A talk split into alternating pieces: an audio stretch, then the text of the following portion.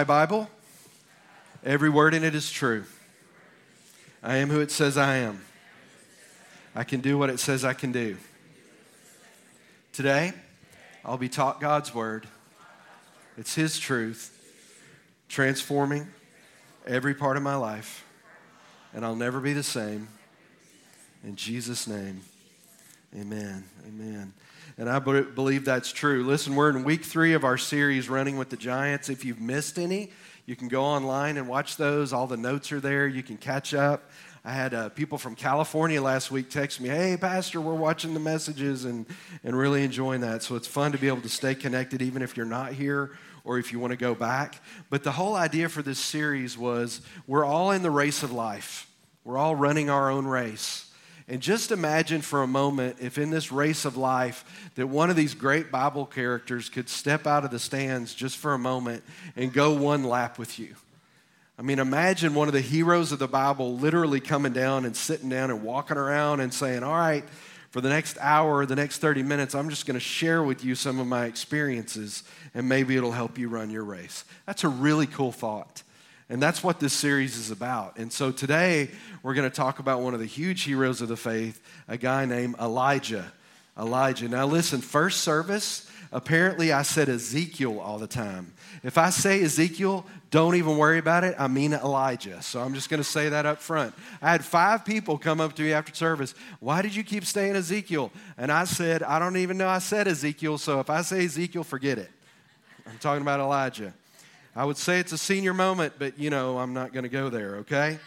So Hebrews 12:1 says this, Therefore, since we are surrounded by such a great cloud of witnesses, let us throw off everything that hinders and the sin that so easily entangles, and let us run with perseverance the race marked out for us. Here's what, here's what the, the author is saying. The reality is, you really are running a race, and it's your life. And the truth is, you get to decide pretty much how your life goes. Now, I'm not saying things haven't happened to you, but the reality is, you get to decide how you're going to run your race, but you're not alone. And we have the opportunity as a church to help each other run the race of life, but we also have all these Bible characters, and we are supposed to learn from their experience. And so today, that's what we're going to do. Now, Elijah's story is really, really cool. Elijah was a prophet. He was a prophet about 300 years after Samson lived. We talked about Samson a couple of weeks ago.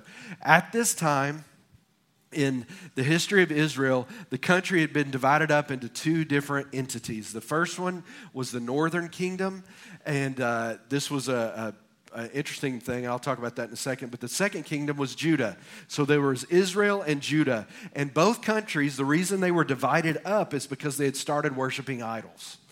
And uh, it's the same for them as it is for us. Anytime you put anything else in front of God, you're going to get in trouble. And that's what happened. They, they started worshiping idols, started having bad kings come in, and the country really became divided. And uh, in the northern part of the kingdom at this time, when Ezekiel was a prophet, there was a king over that part of the country called Ahab. Anybody ever heard of Ahab? Now, I'm going to show my age. Arab, chief of the burning sands. Every time I hear the name, that's where I go. I can't help it. I read the Bible, Ahab, there comes the song, Ray Stevens. It's just what happens. But this guy named Ahab was the king, and he was married to a lady named Jezebel. Named Jezebel. Now, I remember as a small child being with my papa out at the farm, and we'd go out there and we would have to move cows from one pasture to the other. I, would, I, don't, I don't know how old I was five, six, seven. I wasn't old at all. But I remember anytime we were out in the pasture and one of the cows started acting up and doing the wrong thing, guess what he called her? Jezebel. That old Jezebel. That old Jezebel. That's what he would call them. And so my first experience with who Jezebel was was not a good thing. It meant she was a big, fat, mean cow. That's what Jezebel was. And so when I started reading the Bible, and then here comes Jezebel, I'm like, oh, I know she ain't good because Papa said, right?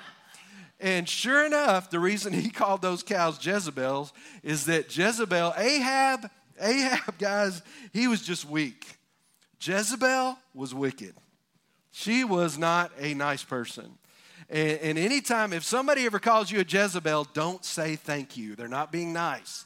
There are things in the South where we say, bless your heart, and that means something. But if somebody says, oh, you little Jezebel, that's not okay, all right? So, So she, though, she, guys, she's wicked. And what had happened is they were really promoting all this idol worship. And they were leading the people down a really, really bad path. Well, Ezekiel was a prophet, and he would go in and he would speak to the truth to the people. And every, you know, they would get upset with him, Ahab and, and uh, Jezebel. Well, Ezekiel had finally had enough. And he said, You know what we're going to do? We're going to have, how many of you have ever seen a dance off? Anybody ever seen a dance off? you know, where they're going to dance over here and then this side and everybody claps and then you decide who can dance the best. Well, they did a prophet off, okay? And what they decided they were going to do is Ezekiel said, Look, we're going to settle this argument once and for all. This is really what happened, not the dancing part, okay? And they took 450 prophets of Baal and they said, Look, I'm going to let you guys go first and you call out to your God. And when he shows up, then we'll all know that He's God. But after you're done, I'm going to call on God and He's going to show, and then we're, gonna, we're just going to decide. So they did this dance off. So what happened is they got out there in the morning, and the prophets of Baal for hours are calling out to Baal and they're cutting themselves. And Ezekiel was being really sweet. He was standing over to the side going, Maybe you should yell louder. maybe your God can't hear you. He's literally doing that.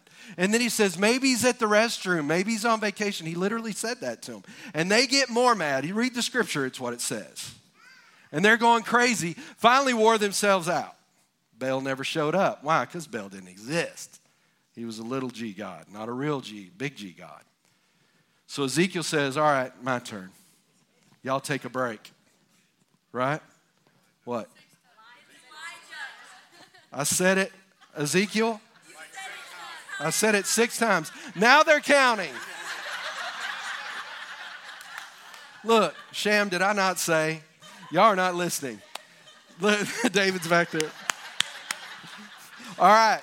If I say Ezekiel, I mean. So if I ever call you Ezekiel, I mean. Thank you. You're welcome. So Jesus, no, I'm just kidding. okay. All right. Uh, bless my heart. Okay, I just did that, all right? Joey, stop. I know you're laughing. You need to quit. All right, so here's the thing, okay? The guy with an E at the front of his name.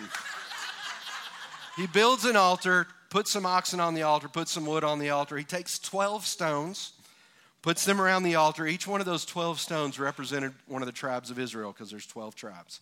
There was also a trench in there and they took, he said, Bring me some water. So he had wood, he had the offering, the wood, took and started dumping water on it until it filled up this trench. So now this thing is covered in water.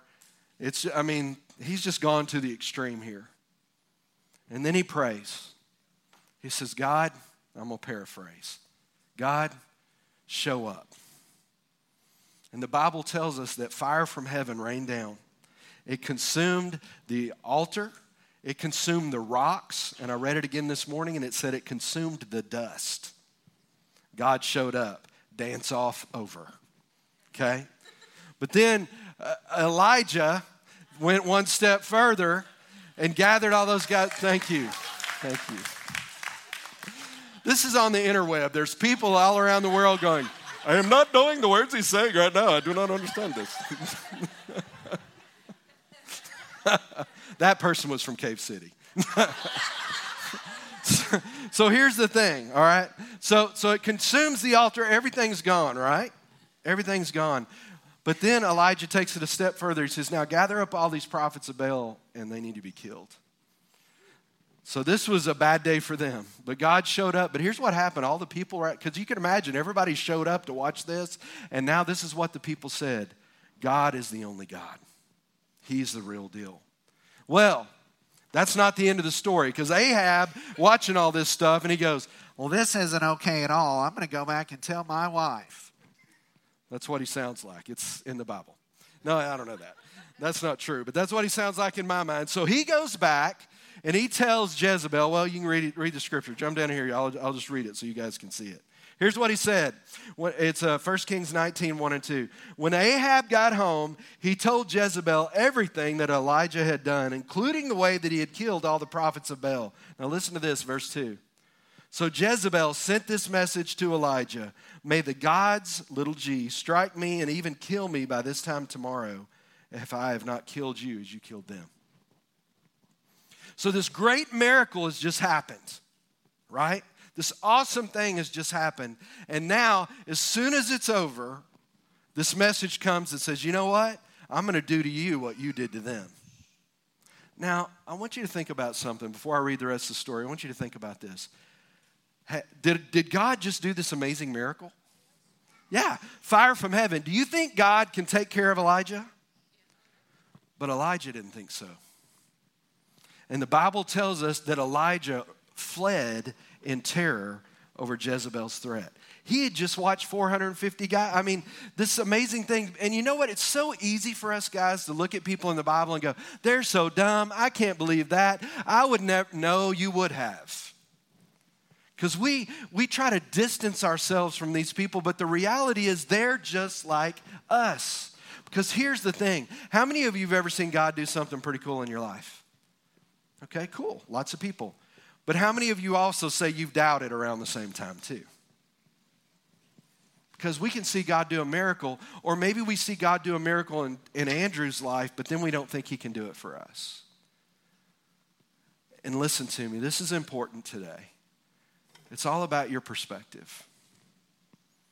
It's all about your perspective. And here's what perspective means perspective means how you see things, how you view things. How many of you wear glasses? All my glasses people. Okay, do this real quick. Just help me out. Grab your glasses and then just lift them up. Your perspective, ah, somebody said, your perspective just changed. Now you can put them back on, okay?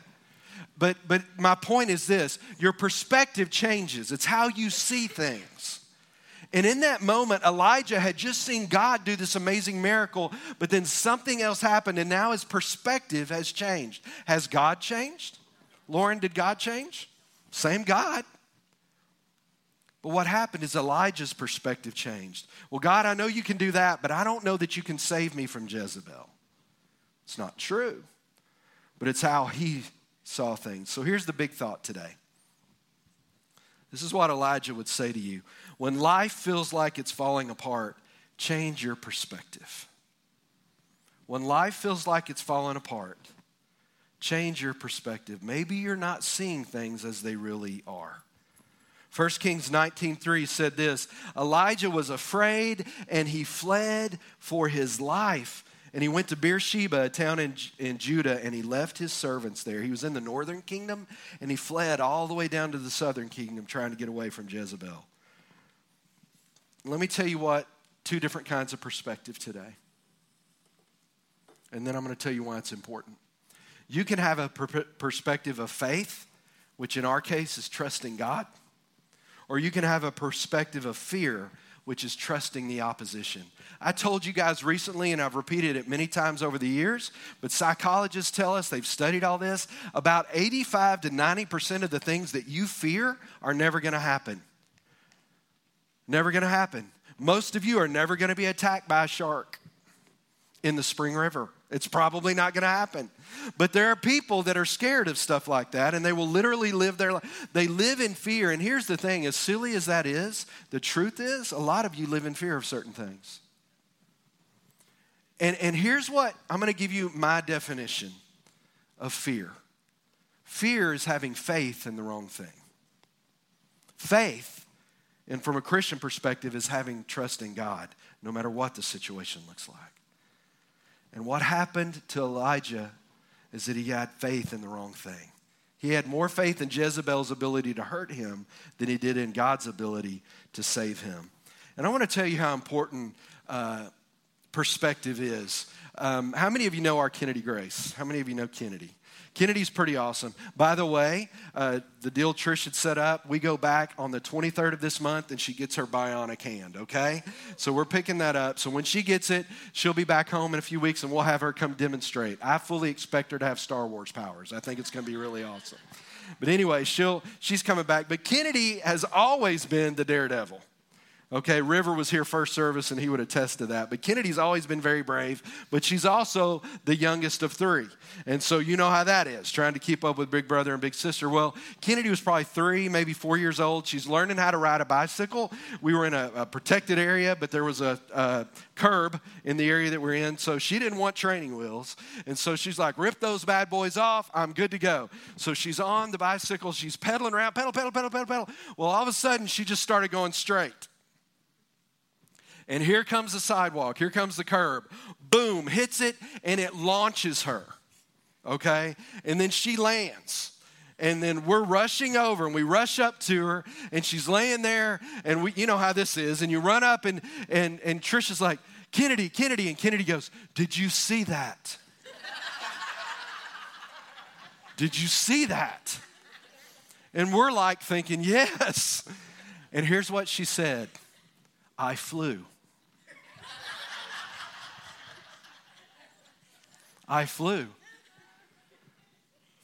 We thought she fell. From her perspective, she flew. Some of you need to hear that today. Sometimes you think you're falling and God's got you flying. Sometimes some of the mistakes that mistakes happen in your life, you lose your job, you go through a hard time, it's a bad breakup, whatever your situation is, and you feel like I'm falling, and God goes, No, no, no, no, I'm just launching you and you're flying. It's your perspective. Because here's the deal, guys do you trust God or not? At the end of the day, it's about whether we trust God or not. Because my Bible says that everything in my life that happens, God can make it work out for my good. But my perspective has to line up with that statement. Am I living in fear or am I living in faith? Do I believe what God said? I mean, here before every service, this is my Bible. Every word in it is. It, do I believe that? Because that's about my perspective. That's the glasses I should be looking through.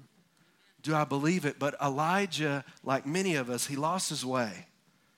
And his perspective changed. And he didn't think he was flying, he thought he was falling. And I'm going to talk about something here for a few minutes that I think is very, very important. Elijah went through a season of depression here. And depression is a real thing. And I know as I speak to you guys right now, some of you battle that.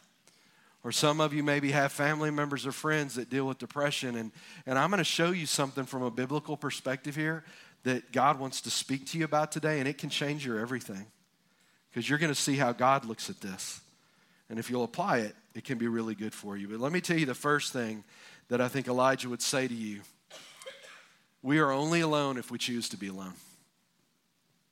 We are only alone if we choose to be alone. Look at 1 Kings 19, 3 through 4. Elijah was afraid and he fled for his life. He went to Beersheba, a town in Judah, and notice what he did. He left his servant there. Then he went on alone into the wilderness, traveling all day. He sat down under a solitary broom tree and he prayed that he might die. Does that sound like depression?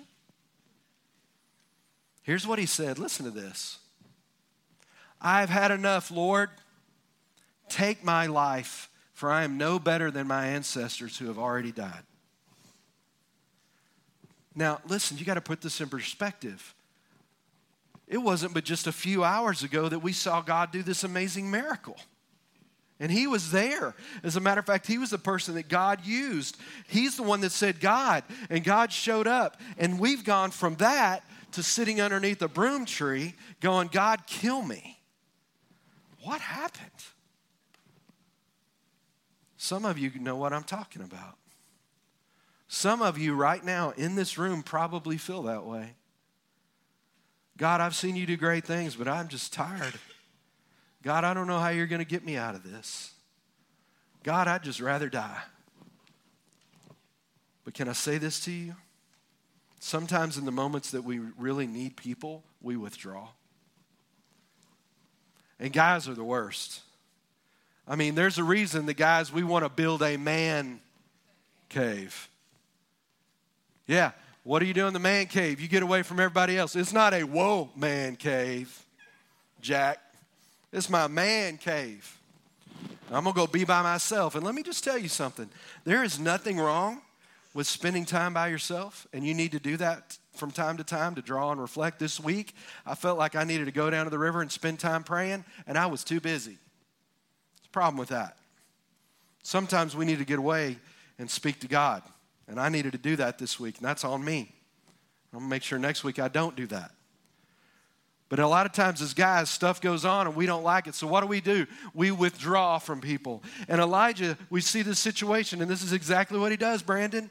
He goes and things don't go right. And so, instead of bringing his servant with him to say, Hey, remember what we just saw, boss? Hey, remember what just happens? He gets off by himself.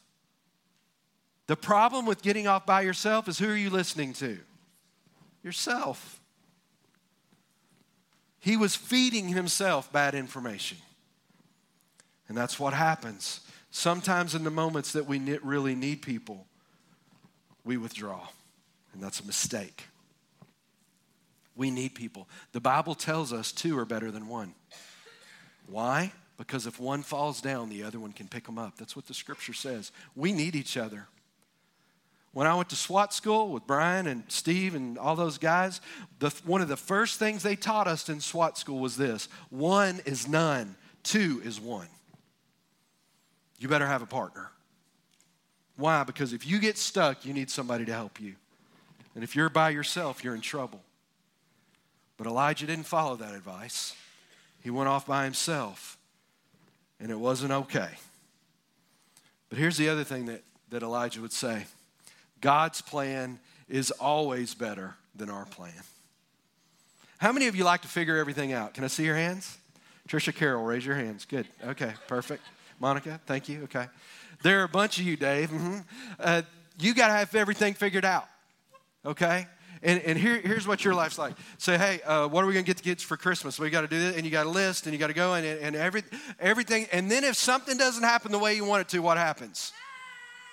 Thank you. That's right. You become Elijah. I just want to die. It's a pair of shoes, right? but what happens is our perspective gets messed up. But God's plan is always better than our plan, always better than our plan. 1 Kings 19, 4 through 5. Then he went alone into the wilderness, traveling all day, and he sat down, take my life under the tree, take my life, for I'm no better than my ancestors. But look at what God did. Look at verse 5. Then he lay down and slept underneath the broom tree. But as he was sleeping, an angel touched him and told him, What? Now, I'm going to give you a little nugget right here that's not in your notes, but it's worth thinking about. Sometimes you just need to get up and eat something.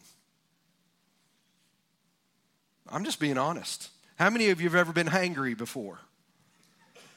That means hungry and angry all at the same time. You know, sometimes that's the case. Sometimes, and in this situation, we see that. Notice what the angel did. Todd, he didn't say, listen, I'm going to wake you up and I'm going to preach to you for a little while. And then, you know, no, he said, you need to get up and eat something. Jesus fed the 5,000. Why? Because they were hungry, and he knew he couldn't talk to them in such a way they could hear him because physiologically they can't work that way. The Bible is very practical. He's like, We've got something to talk about, but you need to eat first. And some of you are starving yourself to death physically, and I mean, you're eating the wrong stuff, not me, but you know, you. but you're feeding bo- your body the wrong stuff. And in this situation, we see God say, Get up and eat something. Now, guys, listen to me. I'm going to help you right now because I love you.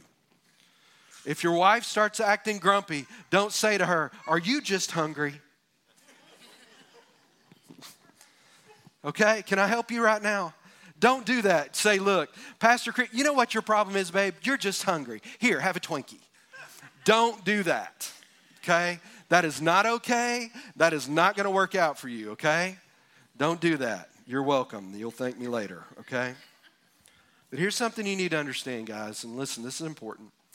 God's perspective is bigger than yours. God sees, Jamie, he does. God sees the big picture. You only see what's right in front of you. You only see, see, right now, I can't see outside this room. I don't know what's going on out there. But God does.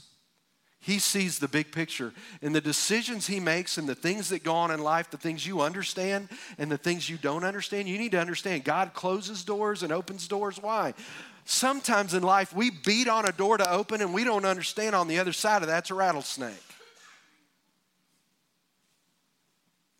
And I was brought up if something doesn't work out, Scott, kick the door down.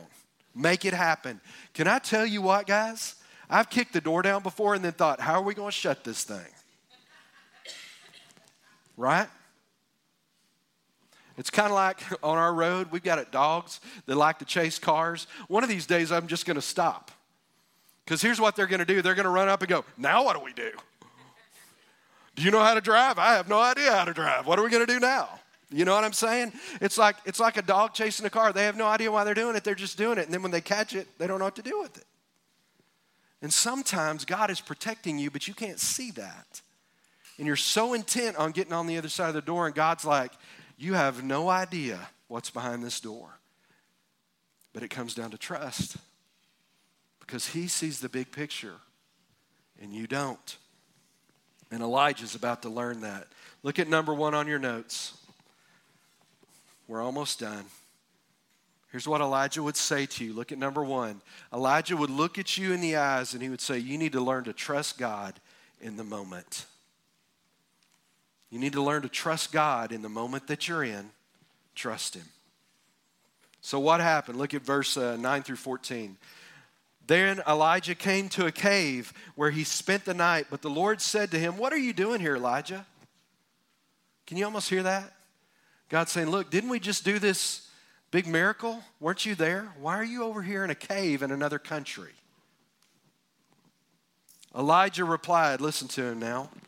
I have zealously served the Lord God Almighty, but the people of Israel have broken their covenant with you. They have torn down, hey God, they've torn down your altars and they've killed every one of your prophets, and I'm the only one left. Now they're trying to kill me too. That's what he said. Everything's bad. God, that's why I'm here. You're wondering why I'm here? Because everything is going wrong. That's why I'm here. And look at God's response. Does God debate with him? No. This is what he says. Look at verse 11. Go out and stand before me on the mountain. Now, listen, I'm going to explain something here, and this is a key on getting yourself out of a dark place. This is a key. Listen to me. I'm going to jump down here. The first thing that God's going to ask you to do is move out of the cave. And let me tell you why. How many of you have ever been in a cave? When you talk in a cave, what happens? Echo. Echo. So Elijah's by himself. Do you think this story seems pretty rehearsed to me?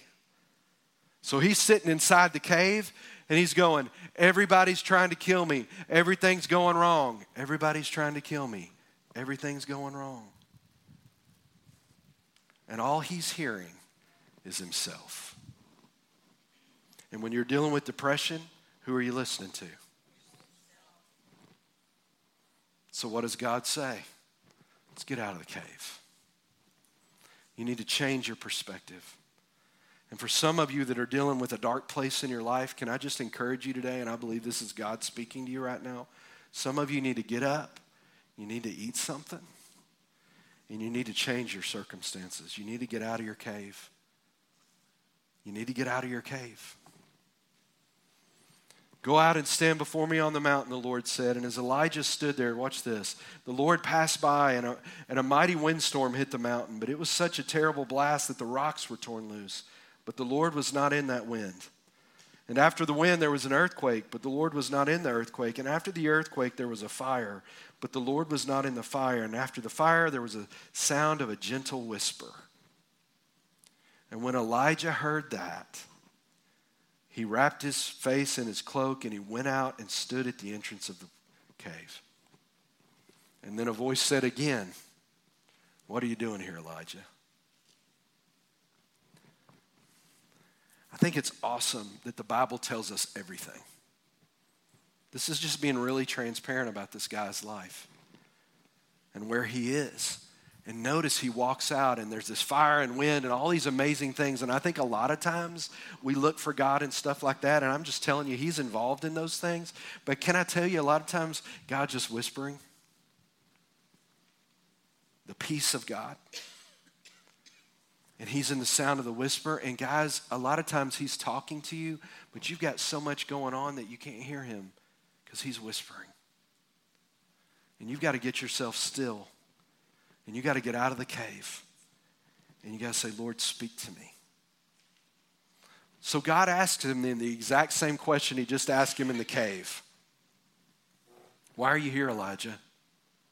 But see, what's different is he's not in the cave anymore. He's not listening to himself anymore. Now he's stepping out. And he tells the exact same story. This is what he says I've served the Lord Almighty, but the people of Israel have broken their covenant with you. They've torn down your altars. They've killed every one of your prophets, and I'm the only one left, and now they're trying to kill me too. It's healthy for us to be able to be honest with God. Some of you, when you're dealing with stuff, you need to be able to talk about it. And notice I love the fact that Elijah felt like he had such a good relationship with God that he could be honest with God. Some of you don't want to tell God how you really feel. Can I just give you a news flash? He already knows. But you can trust him. The reason you don't want to talk to him is because you're worried about what he's going to say. God, I'm mad at my wife. God, my kids are driving me nuts. God, I hate my job. Lord, I feel like everybody's against me. God, I feel like you abandoned me. Why did you abandon me, God? Can I tell you something, guys? And this is something I've learned as 52 year old guy is that God is bigger than my questions. And the Bible tells us that man looks on the outside, but God looks at the heart. And when you're asking those questions, God is bigger than your questions. And He loves you. Have your kids ever asked you something before that was hard? Have they? Nobody, nobody's kids have ever asked them anything. Thank you, Crystal. Yeah, sometimes your kids ask hard things, but you know what? You want to give them the right answer even if they're asking the wrong question. And Elijah was asking God the wrong question. And notice God's response. Well, look at Philippians 4 6 through 7 first. Don't worry about anything, but instead pray about everything. Tell God what you need and thank Him for all that He's done. When you do that, you'll experience God's peace, which exceeds anything that you can understand. His peace will guard your hearts and minds as you live in Christ Jesus. You need to come out of the cave and then you need to let go of all of it. You need to let it go. You need to release that stuff and say, God, I don't understand why this has happened in my life. God, I'm, I'm upset at you. God, whatever the situation is, but you need to be able to go to God and trust Him and release that stuff and let it go. Here's the second thing that I think Elijah would say to you You're never alone. You're never really alone. You're never really alone. The Lord, then the Lord told him, Go back the same way that you came and travel to the wilderness of Damascus. And when you arrive there, anoint Hazael to be king of Aram. Then appoint Jehu, the grandson of Nimshi, to be king of Israel. And anoint Elisha, the son of Shaphat, from the town of Abel Melah. That's what it says. Y'all just trust me, okay? Anoint him to replace you as prophet. Anyone who escapes from Hazael will be killed by Jehu, and those who escape from Jehu will be killed by Elisha. Yet I will preserve 7,000 others in Israel who have never bowed down to Baal or kissed him. What was Elijah saying? I'm the only. He thought he was Tigger. He thought he was the only one. He said it twice God, I'm the only one. What did God just say? There was 7,000 of them that weren't, weren't bowing their knee to Baal. 7,000. But the problem was, from Elijah's perspective, all he could see was his limited view. And there were 7,000 other people out there that were in the same boat that he was in. They weren't bowing their knee either. God sees what you don't. You got to trust him. I want to help you real quick before I go to this last point. Say, Pastor, that sounds great. You want me to trust God, but I don't know if I feel like I can. Can I tell you something? Faith is not about feeling, faith is about action. Faith is about action. And you don't have to feel like trusting God to trust Him. You just have to trust Him. You just have to step out. Some of you might be saying, Man, I'd love to go help in the prison and go help Todd, but I just don't know. You know what? If you are feeling that way and you feel like God may be calling you, then you need to trust God and let Him help you. I can promise you, when Trish came to me and said we were pregnant, and I thought, I don't know how to be a husband. We got pregnant after eight weeks. We've been married. I haven't even figured out how to be a husband yet. And then she comes to me and says, Hey, you're going to be a dad. I'm like, Do what? But sometimes in life, you just got to trust and you got to step out and believe that God's going to help you. Somebody needs to hear that today. Maybe that's you. Elijah would tell you, let God direct your path. See, God immediately began to give him, give him orders. He stepped out of the cave of depression, and God immediately said, I've still got stuff for you to do. I want you to go here. I want you to do that. I want you to do this other thing. But if you're in the cave, you can't get there. But if you'll step out of the cave, I've got stuff for you to do. Let God direct your path. But then you got to learn to trust God's word. Here's what the scripture says Isaiah 30, 21. Whether you turn to the right or to the left, your ears will hear a voice behind you saying, This is the way, walk in it. Listen, if you're ever wondering what to do in a situation that you're facing, the only question you need to answer is what does the word say? What, is Bible, what does the Bible say about my situation? What does it say? do that. You say, well, Pastor, is it specific? Look, sometimes it's specific. If you're wondering, you know, Pastor, I've been wondering if I should sell cocaine to help pay for the building. Can I just tell you, that is not God, right? That is the devil. Don't do that. You know, sometimes it's real clear about the decisions we're supposed to make. But what about when it's a job transition? Or what about when it's something that's not moral? There's not a sin involved. What do I do then? What you have to do is learn to trust God and listen to that still small voice and pray. And God will direct your path. And can I tell you something? If He shuts a door, trust Him. If He shuts a door, trust Him. Because if you kick it down, you may end up with something you don't want. Amen? That's a good place to say amen, guys. All right, here's the last point. So we're now back around. We've done our lap with Elijah, Elijah, and we're back at the front, and he's about to walk up into the stands. This is the last thing he's going to say to you. You ready? You need to learn to trust God's goodness towards you. You need to learn to trust God's goodness towards you. And you say, Pastor, why is that important? Here's why it's important. You need to believe that God has a good plan for you. Because if you don't believe that as a, as a primary function, if you don't believe that God's got a good plan for your life, then why should you trust Him?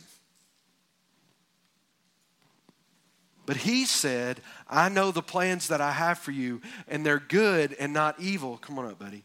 To give you a future and a hope. God's plan is good for you, but you got to believe that. Because if you don't, then you're liable to just go do anything. But if you know that God's got a good plan and you'll rest in that, Dave, rest in that. Bubba, would you? Trust Him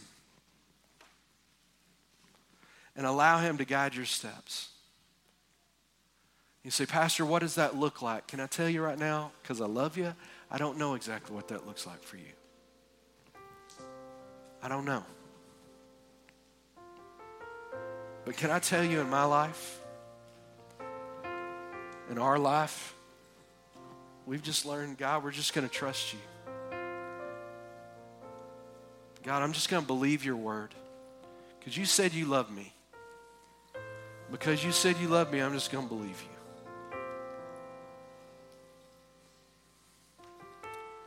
Man, I could probably write books on all the things in my life that I chased so hard and finally caught. That after I caught them, I thought, I have wasted my time. Right, Tracy? Come on. But the best things, the things I treasure the most, are the things that God brought me. Her, my kids, you guys. Turn to your neighbor and say, He's talking about you. Turn to your neighbor and say, He's not sure about you. He's still. Seriously, you guys are, I couldn't have imagined how cool y'all are. Really. But it took saying yes to God and believing that when He said, move to Arkansas, to a place you've never heard of, to a people you've never seen, trust me. Kind of worked out. Right? What about you? What about your life? Some of you need to stop struggling and relax in the love of God and allow Him to lead your steps. Allow Him to guide your steps. Say, God, I don't know what this is going to look like, but I'm going to trust you. It'll work better for you. It'll work better for you. That's what Elijah would say. Get out of the cave. Get out of the cave. Amen. Let's enter into an attitude of prayer just for a second. Just everybody bow your heads. So thankful for you. Thank you for coming today. I know every week there are people dealing with different things. Some of them I know about, most of them I don't. You chose to be here today. And I believe that God has spoken to you. I believe whatever it is you have going on in your life where you need to hear from Him, that maybe something that Elijah had said would stick in your heart. Maybe you find yourself today in, in depression. It's dark and you don't know how you're going to get out. And God's speaking to you and says, It's time to come out of the cave. It's time to let people help you. It's time to be whole. Maybe some of you are concerned because you doubt God. You've seen God do things. Maybe you've even seen God do things for other people, but you don't know that you believe He can do it for you.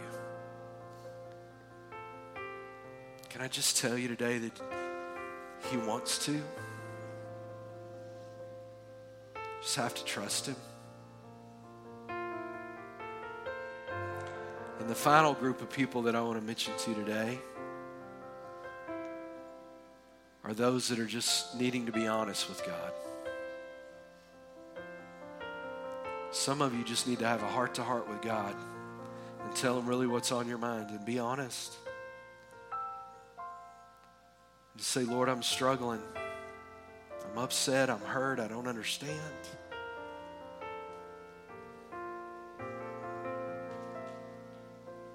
But God, I'm going to give it all to you.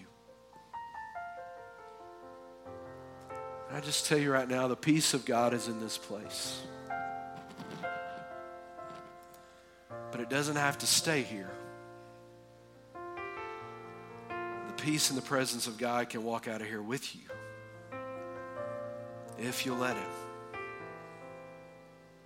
Some of you today need to make a quality decision to turn things over to God and let Him lead, to open and close doors. Give Him control.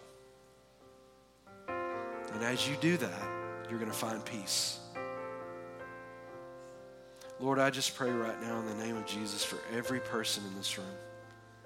Lord, I thank you that you love us with an unconditional love, a love beyond anything we could imagine.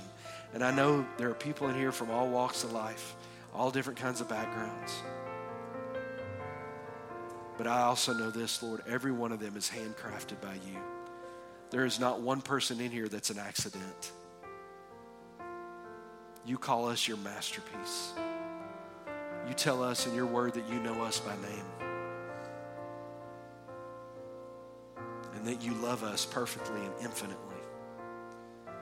Lord, I'm asking you right now that you would speak to hearts and Lord, those that are struggling, that you would bring them out of the cave. Even right now, you're bringing them out of the cave. And Father, for those that have been questioning you, that Lord, you'd give them answers.